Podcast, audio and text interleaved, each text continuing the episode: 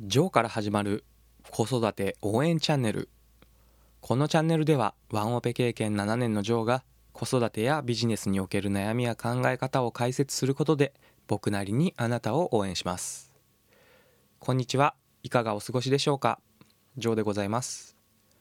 普段仕事の中であったりプライベートで家族や友人と話をすることが全くないという人はほぼいないと思うんですけれどもこの話し方ってやはり個人差があるものだと思います。それはあなたの性格であったりあなたの立場やこれまで育ってきた環境などまだまだ数え上げればきりがないほど理由は考えられると思いますが人は誰かと話すことによってコミュニケーションを取る機会は多いと思います。そしてこの話すというのはもちろんあの手話なども同じように話すという意味では含むかと思います。この話すということを僕は全く必要としてませんよ必要ありませんよという方ももしかしたらいるかもしれませんが僕は少なくとも話すということをコミュニケーションにおいてメインに使っています。ということは誰か自分以外の人とコミュニケーションであったり関係性を良好なものにしていくには話し方に気をつけるということが重要になってくると思います。そんな話し方におけるコツを本日は考えてみたいと思います。この話は根底的なものがあって正直難しいものではなくてとってもシンプルなことになるんですが答えはたった2文字なんですね。あなたは分かりますでしょうか？もうだいたい予想がついて答えも分かっている人もいるかもしれませんね。それはたったの2文字です。ということなんですね。たったこれだけなんですね。おいおいそもそも話し方の話をしてるのに聞くってどういうことなのよジョーさんとツッコミを入れられそうなんですけれども誰かと話をする時に自分が無理して話をしていく自分の話したいことや伝えたいことを言うことに対して正直相手はあまり聞いてくれるものではないんですね。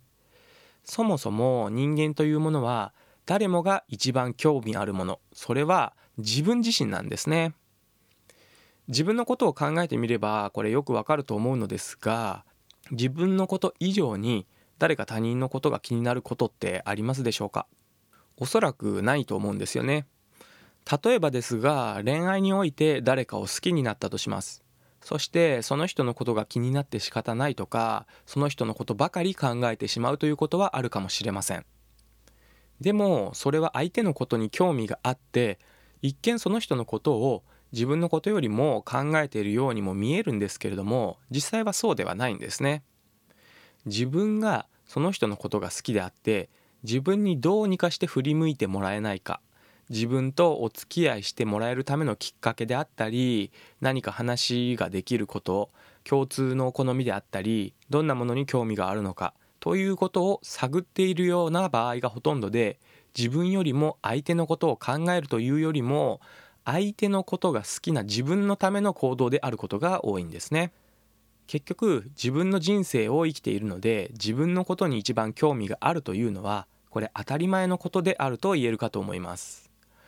で結局何を言いたいのかというと人間というものは自分への関心が一番高くて自分のことを分かってほしい生き物なんですね。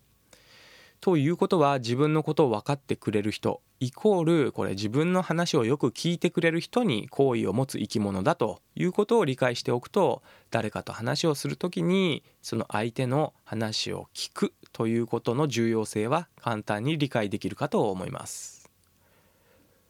この相手の話を聞くことができると相手は自分に対して好意を持ってくれるようになりますので自分の話も聞いてくれるようになるんですね。いくら初めから伝え方であったり話し方を分かりやすくするような工夫をしてもこの相手が自分の話を聞くという準備が整っていない状態では聞いてくれない場合が多くなりますのでまずは自分が相手の話を聞くということに重きを置いてコミュニケーションをとるようにするとスムーズに進んでいく感覚をつかめるようになっていきます。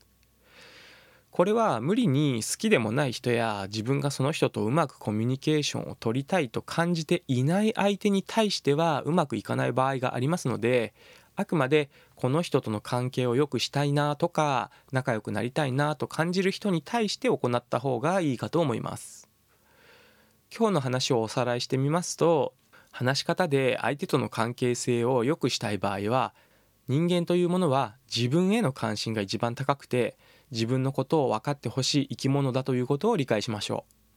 ということは人間は自分のことを分かってくれる人イコール自分の話をよく聞いてくれる人に好意を持つ生き物ですのでその人の話を聞くということに重きを置くように意識を向けると相手は自然とあなたに好意を持ちますしその人はあなたと話すことが心地いいものになって円滑なコミュニケーションができるようになる場合が多くなります。